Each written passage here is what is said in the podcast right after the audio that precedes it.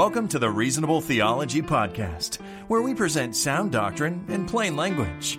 We're here to help you better understand, articulate, and live out the fullness of the Christian faith. And now, here's your host, Clay Kraby. Thanks for joining us on the podcast. Our guest on this episode is Daryl Dash. He's the pastor of Liberty Grace Church in Toronto. He's also the co founder of Gospel for Life and director of Advanced Church Planting Institute. He has a Doctor of Ministry degree from Gordon Conwell Theological Seminary, over 25 years of ministry experience. Daryl's married to Charlene. He has two adult children, Christy and Josiah, and you can find Daryl online at dashhouse.com. Pastor Dash, thanks so much for joining us. It is so good to be with you. Thank you for having me today. Now, to begin, could you share a little bit about yourself and your family and your ministry? Yeah, so I am a pastor in downtown Toronto. And for those of the, the audience that doesn't know where Toronto is, it is just about an hour and a bit away from Buffalo, uh, believe it or not, north of Buffalo. So uh, very close to the States, uh, you know, we're geographically very close. And I'm downtown Toronto, which means I'm in a, um, a condo community in one of the most secular cities in North America. And I have the privilege of planting a church here. I always tell people uh, where we are makes Seattle or Portland look like the Bible Belt. And uh, so it's a challenging but uh, area, but I really love it here. And I'm married to Charlene. We were empty nesters for about, uh, I think, two weeks. And then my son, with COVID, ended up moving back home. So um, I, I, thought I was an empty nester about a year ago, but it just didn't last. So uh, right now we have our son at home, and uh, yeah, it's it's been busy, but it's it's been a really good year. That's great. And you have a, a new book out. It's Eight Habits for Growth: A Simple Guide to Becoming More Like Christ. Could you share a little bit about what led you to write this book? You know, it's funny, as a, a, pastor, I'm planting in this area where really people walk in and they have no Christian background at all. And I remember looking at somebody who came in the door one day and just thinking, I've got to help these people build habits they need to grow. I'm, as a pastor for a long time now, I've been, I, I know kind of how to run a church. I know how to you know, run the services and cast a vision and administer and all that kind of thing. But it is so easy to do everything except for disciple the people we have. So my wife was working for a nutrition company, and at first I thought they were snake oil salespeople. And it turned out they were really good. They had PhDs in, in science and nutrition. And what they were able to do was to take all the scientific research and convert it into simple habits that people could follow. Nothing really out, outlandish or crazy, but just small habits that we all know we should be doing. And they were able to help people eh, basically take all this scientific knowledge and translate it into basically actionable advice. And around that time, I began to think about how can I help my people. And I thought, what if I took the riches of theology? I love theology. I'm a bit of a theology nerd. I love reading, you know, great theological works but my people aren't there. What if I found a way to help my people develop the habits they need that are simple enough that would, you know, really help them begin to grow in their spiritual lives? So this book really came out of my ministry as a church planter and pastor. I wrote it for our people in our church. I never thought it would become a book, so it's really cool to see it become something that hopefully will be useful to other people too definitely sounds like it fulfills a need there. Do you see this as primarily a helpful resource to the new believer, or do you see this really as being a help to someone who might have been a believer for many years? What I've discovered is a lot of people who, even if they've been believers for a long time, they really aren't practicing some of these habits. And I, I was, I, I, like to think of it as, as you know, in, in sports, we had a, a few professional athletes come out to our church for a while and every year they would go to training camp and they would review the basics. They would be right back to, you know, the, the very simple things. And you never move beyond those basics. So I actually think the book is going to be helpful for new believers, but I think it's also good. You know, I think it's good for me, right? Uh, even as I've I've been thinking about it recently, there's a few areas I need to brush up on, and yeah, so I think we never really outgrow these eight habits. And as the listener hears or the reader uh, of your book reads those eight habits, I think they will see that these are the basics that you you don't outgrow them. You you might grow in your your depth of your understanding and your faithfulness to these things, but we never graduate from prayer or scripture reading, right? Absolutely, that's right. I have a friend who's a paramedic, and he says that uh, you know, we went to paramedic school and, and the guy said, okay, I'll tell you in 30 seconds everything you need to know to be a paramedic. ABC, airway, breathing, circulation. That's basically all you need to know as a paramedic. And he said, okay, that's a 30 second version. Now buckle in because you're going to get like the one year training on what that means. And I think of that often, right? It, it's so simple and yet it can take a lifetime to unpack the the basic habits and, and build them into our lives. So your book is centered around these eight habits for growth, eight different things that the believer can be attentive to to help them become more like Christ. What are those eight habits that you write about?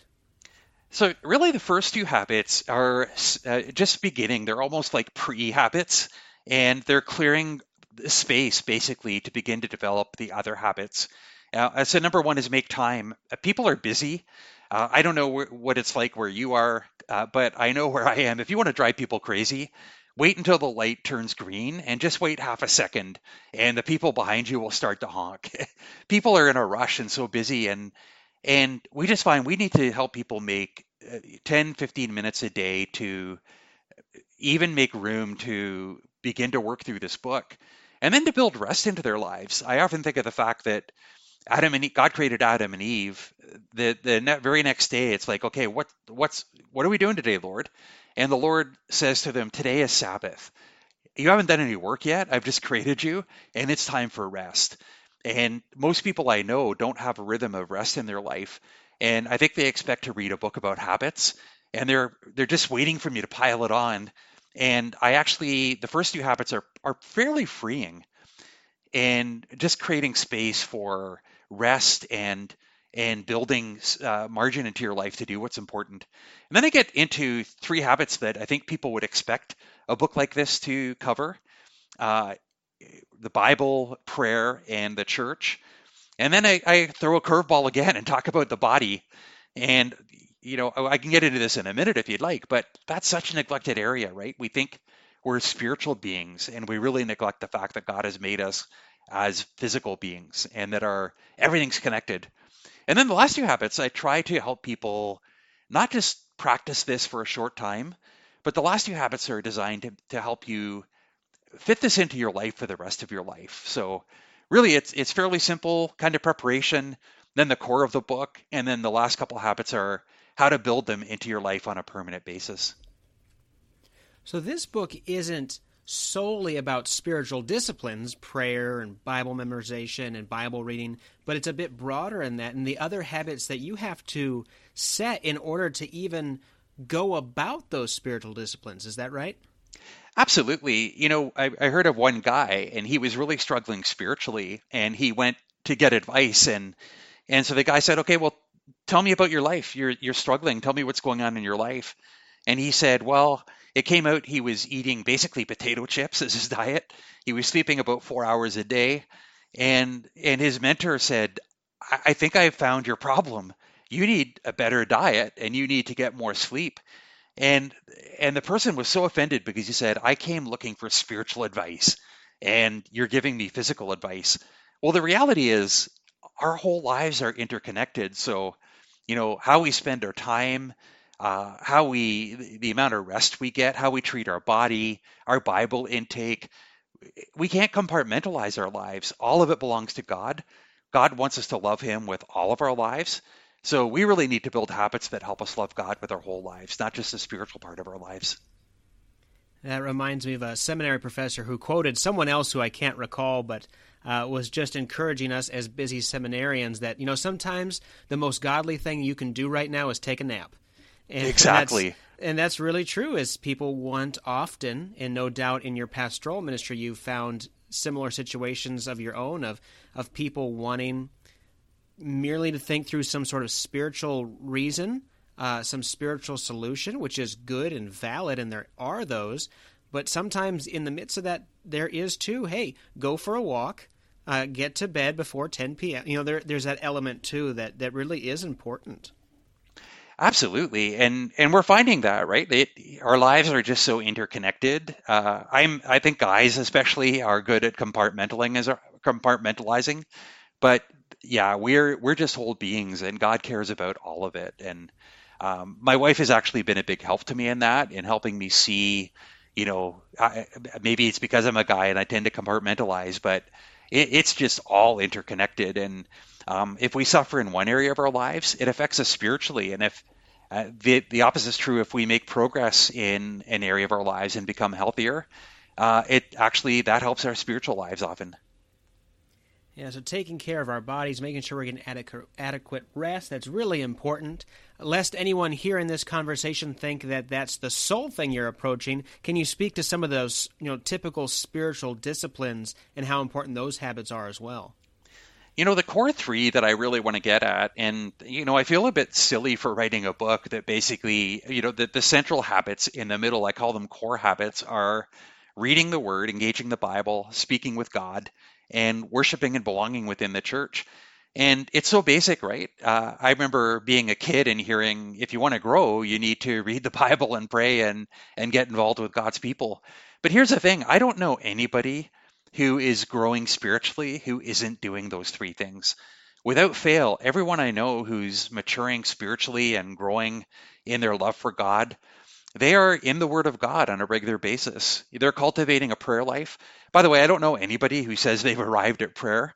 Uh, I only know strugglers at prayer. Even the most advanced prayers are still feeling like I'm just in the very beginning stages of learning how to pray, but they pray. And then everybody I know who's growing spiritually is also involved in the life of a church, not just attending, but showing up ready to engage in relationship, ready to engage in worship. And what I found is the opposite. When I get stuck or when I find somebody who's getting stuck, it's usually one of those three areas that's suffering. I'll, I'll ask somebody who's struggling spiritually, well, tell me about your Bible reading pattern, and I'll find out they're not. And tell me about your prayer life, and I'll find out that they're really not praying or that they've detached from the church. So, those three habits, uh, I've even found studies that show those three habits, there's other ones that are important, but those three habits, when it comes to growing spiritually, are absolutely crucial. Um, I want to add to this.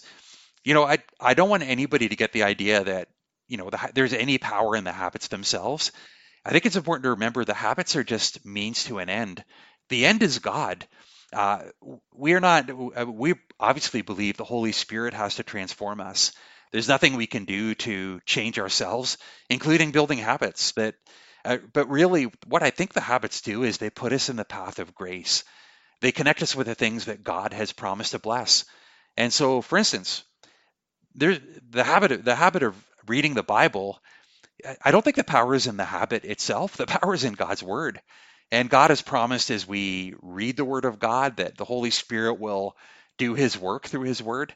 Um, the same with prayer, right? There's no power in the habit itself the power is in God. And as we connect with Him, as we seek intimacy with Him, He promises that if we seek Him, we'll find Him.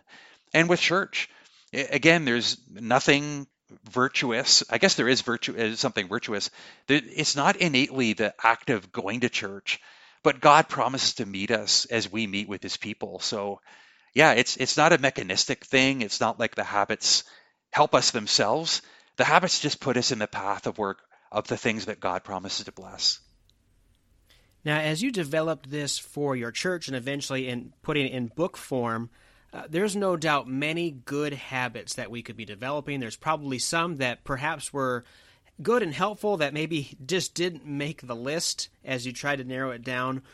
What were your reasons for narrowing this down to these eight specific habits?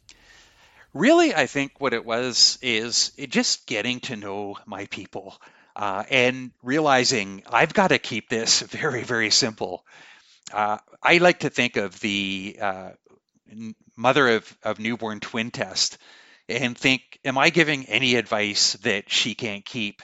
Uh, so if I say, man, you've got to do, you know, an hour's worth of devotions and and then you've got to, you know, you've got to make sure that you're at the you're volunteering at least two nights a week and well, it's just not possible. And really, wanted to do is is to get to the core habits.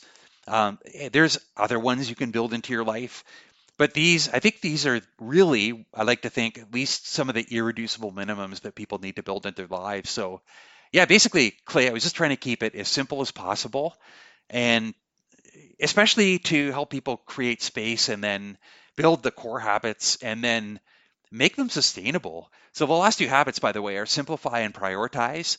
And then to go the distance, I think we'll talk about that in a minute. Just how can you take these habits and actually uh, custom build them for your life? Because what works for me won't work for you. I just try to make it as simple as possible and give people handles to grab onto what would really help them grow.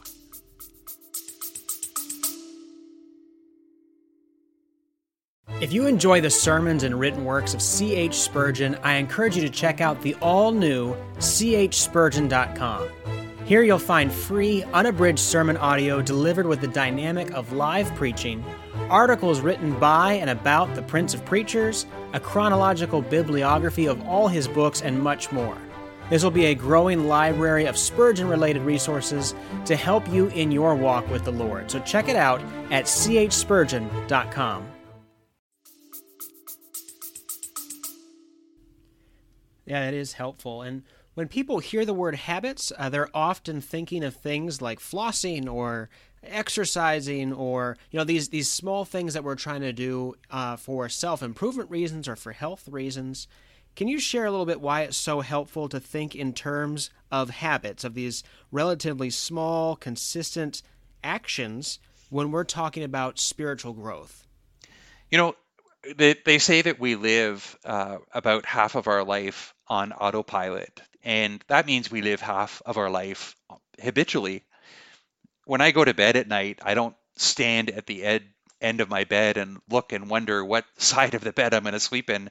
I made that decision years ago, and I just naturally get into the same uh, the same side of the bed every day. Uh, the same thing when I get in a car. I remember when I learned to drive every step was laborious. Uh, I used to get in the car and, okay, what next? Put on the seatbelt. And then, you know, it would take me about five minutes to go through all the steps. Well, now I, it's so habitual that I just get in the car without even thinking and it just happens automatically. And so I think what habits are, are there, they're just these almost autopilot behaviors. The reason why habits are so powerful when it comes to pursuing God is man, if we could tap into those automatic behaviors and customize them so that they're actually helping us grow spiritually, that way, when we wake up every day, we're not thinking, oh, today I wonder what I'm going to do to pursue God. If those behaviors that would help us grow spiritually could just become automatic, then again, it's it's not an automatic path to growth. The Pharisees were really good at keeping habits, and they completely missed the point. So it's not automatic but at least it gives us a head start to begin to encounter God and do the things that God has promised to best so uh, to bless. So I, I think habits are just so powerful because they engage in our automatic behaviors, and if doing things like Bible reading and and prayer and caring for our body and engaging with the church, if those things become automatic, I think it just really helps us to grow. And can you speak a little bit to how and why seeing these things as habits doesn't need to cheapen our our prayer life or our scripture reading or our Bible memory or whatever else. Just because it's a habit doesn't mean that it's rote or automatic. Can you talk a little bit about why it's still helpful to think in terms of habits when some people might be a little bit uncomfortable when we're thinking of spiritual things as habits?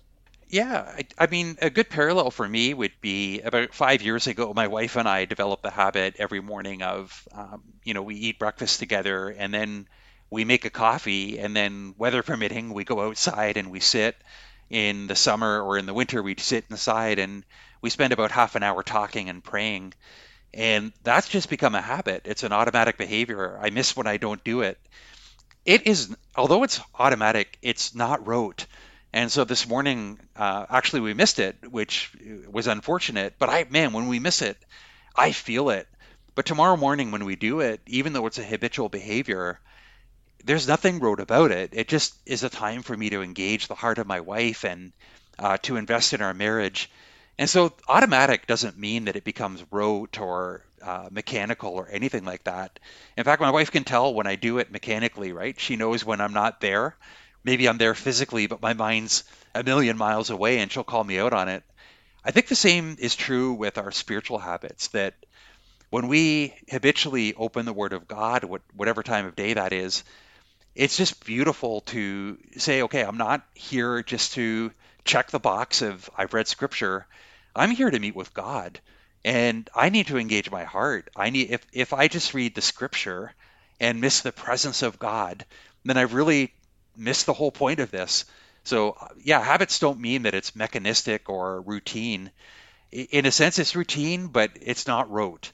It we can still engage our hearts and connect in a very meaningful way with with the living God who desires to meet with us and like other things that are for our health and for our growth and development, yeah, you might make them a habit, but that's not a bad thing. It's it's a good thing you brush your teeth in the morning. It's a good thing that you eat lunch. It's a good thing that you exercise regularly. Habits can be helpful, and like you said, they don't have to become rote or mechanical, but it's about investing and making time to do what is most important. Absolutely. And, you know, I always think my wife, uh, especially, loves to go to the gym and do weights. I've done that too, and I like to do it with her. But sometimes my form is sloppy, and somebody will come in, and where we live, people don't mind pointing out that you're doing an exercise wrong. And they'll always say, engage the core. And what they're saying is basically, don't just do the exercise. You've really got to engage your the core of your body to get the benefit from the exercise. And so I think of that with the habits. Don't just do the habits, engage the core as you do all of these things. Make sure your heart is engaging. That way it'll you'll actually be exercising the right muscles and and it'll benefit you. Now, when we're trying to develop better habits, a common struggle that we all have is staying on track. We might come out of the gate really strong, but a week, two weeks, three weeks down the road, we're really struggling. What advice do you have for those who struggled in the past to put that consistent effort into prayer or Bible reading or exercise or some other habit? So, what I would say is three things. Uh, first, is it really helps to shrink the challenge.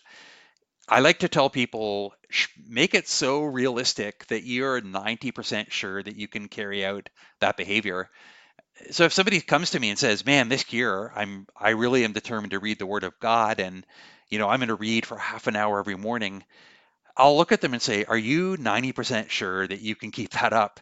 And most of the time they'll say, "Actually, no, I'm not."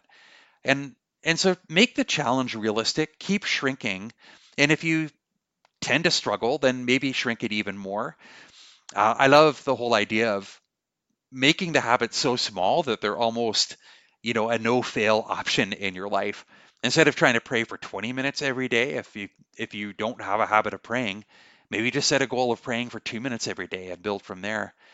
The second thing I would say is there is no shame in failing. Uh, I love the whole idea of a clean slate policy, which is really, you know, if you fail, pick yourself up the next day and get right back at it. Or if you miss a few days, wipe the slate clean, I think that's actually the gospel, right? There's more grace in God than our ability to fail. God is so gracious that even if, even if we really struggle at building habits, even if we're inconsistent, he promises to give us all the grace that we need. So, yeah, wipe the slate clean. Don't expect perfection. The third thing I would say is that I think doing things imperfectly and consistently is actually more effective than we think.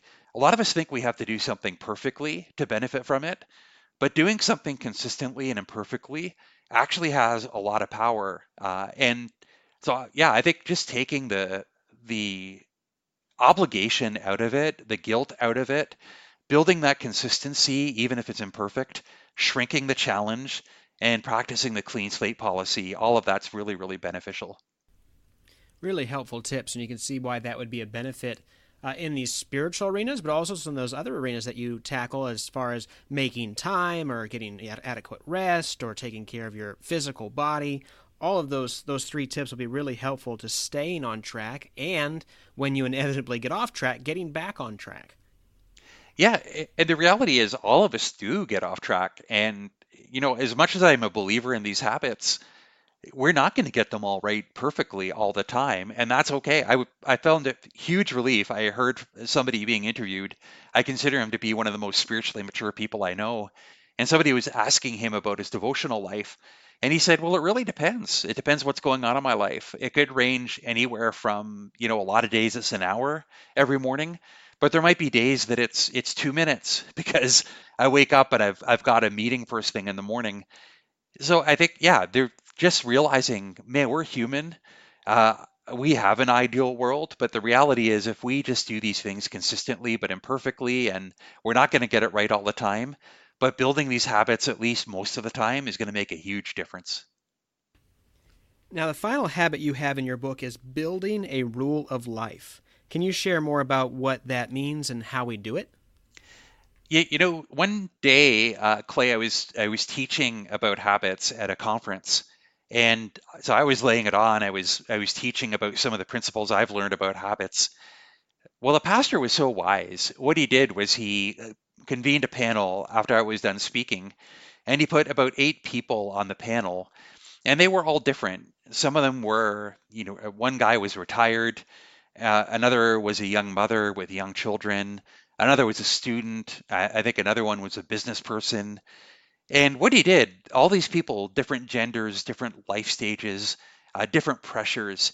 He he said, okay, how are you building these habits into your life? The thing that I loved was every person gave a different answer.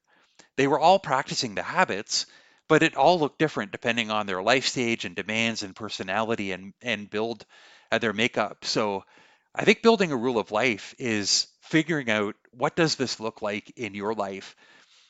I'll, give you another example. One time I I really got excited about a Bible reading program and I told my wife about it. I said, You've got to do this too. Well, she did. She came back about three months later and she said, Daryl, you've completely ruined my devotional life. You've taken what works for you and imposed it on me. And I'm now having to rebuild my devotional life to what it was. So building a rule of life is essentially figuring out what's my owner's manual? What are the things that I found worked in my life? And so I try to give some practical tips about, you know, looking at what works in the past, uh, maybe even looking as they've worked through the book. What have you enjoyed? What have you not enjoyed? Where have you struggled? If you're a morning person, maybe you need to do more of these things in the morning. If you're a night person, don't let anybody guilt you and say you've got to get up at six in the morning and do them. Building a rule of life is really about building a structure in your life that works for you. Yeah, that's helpful, and you can see why that's perhaps the capstone of these eight habits as you as you walk through them in your book. Absolutely. And, you know, it's actually hard to do. I find that some people panic when it's like, okay, figure out how it works for you. And so I've just had to simplify that habit and in the book, I try to make it really as clear as possible. And I hope anyway, I, I've got good feedback, but I hope that it's accessible enough that people can yeah, just take the pressure off and begin to figure out how to work in their life. Again, I remember we had a uh, we have the Toronto Maple Leafs and NHL hockey team here, and one of the people that was worked through the book, he was a head physiotherapist for this pro hockey team, and so he would be traveling, right, and get home from a game and have to travel on an airplane and get home the next morning. And the whole idea of building a rule of life, it's like, man, Ryan, don't you've got to figure out what does it look like in your life with those unique pressures to follow God. And I just love that that there's flexibility to adapt it to our lifestyle and not like a one size fits all. Yeah, that is helpful. Maybe prevent a lot of discouragement along the way too. Absolutely, yeah. The, we we get so discouraged. I don't know what it is about us. We're so good at criticizing ourselves. I think this should be an invitation, and and God wants God just desires to meet with us. He loves us. He has a lot of grace for us. So as much as we can lean into that, it, it just is so helpful. So, what's the first action step you'd recommend a person take after reading your book and learning about these eight habits? You know, one action step that I think would go a long way is to share this book with a friend. Uh, and the reason I say that is because I've just found it's a lot easier to really build lasting habits in our lives with support. And the other benefit of doing this with a friend is uh, sometimes I think we overcomplicate discipleship. We we just think that we have to, you know, be advanced or we have to be at a certain stage. What I found in the past is if somebody comes to me and says, I remember talking to one guy and saying, "Would you be my mentor?" And he said, "I won't be your mentor. I'll be your friend." And I just love that, right? He said, "I want to walk with you. I'm not the expert. I just want to walk beside you, and together we can go after God." So I think, I, I mean, it's optional. If you're an extreme introvert, maybe do it alone. That's okay too. But I just think there's a lot of power in saying, "Hey, there's the, these eight habits that I want to develop. Are you interested too? If so, let's walk together as long as it takes. We don't have to rush through it. And let's actually work through and try to see if we can support each other in building these habits into our lives. So I think it goes a lot better if we do it together with other people. Absolutely. Well, can you share as we close here where people can go to learn more about you and your ministry and pick up a copy of the book? Yeah, the best place to get the book, uh, there's a number of places, anywhere really books are sold. I know there's one place uh, in the US, it's called 10 of those, uh, the number 10, uh, 10 of those.com. And if you search for eight habits for growth there, uh, you'll get, I think, 24% off. But yeah, really anywhere, Amazon, anywhere that books are sold, you'll be able to get it. And if people are interested in uh, following me online, I would love that. My uh, website is dashhouse.com, D A S H H O U S E dot com. And uh, by all means, send me an email if you have any questions about the book or any comments. I would really love to hear from you. So I, yeah, it gives me a rush when I, I get to hear from the readers of the book. So I'd love to hear from you. Excellent. We'll be sure to link to all those things at the show notes at reasonabletheology.org. Our guest today has been Pastor Darryl Dash. He is author of the book Eight Habits for Growth a simple guide to becoming more like Christ. Thank you so much for joining us. It has been so good to be with you. Thank you for having me. Thanks for listening to the Reasonable Theology Podcast. Be sure to visit reasonabletheology.org for more helpful resources on understanding, articulating, and living out the Christian faith. In addition to the show notes for this episode, you'll find articles, videos, book reviews, and much more. That's reasonabletheology.org.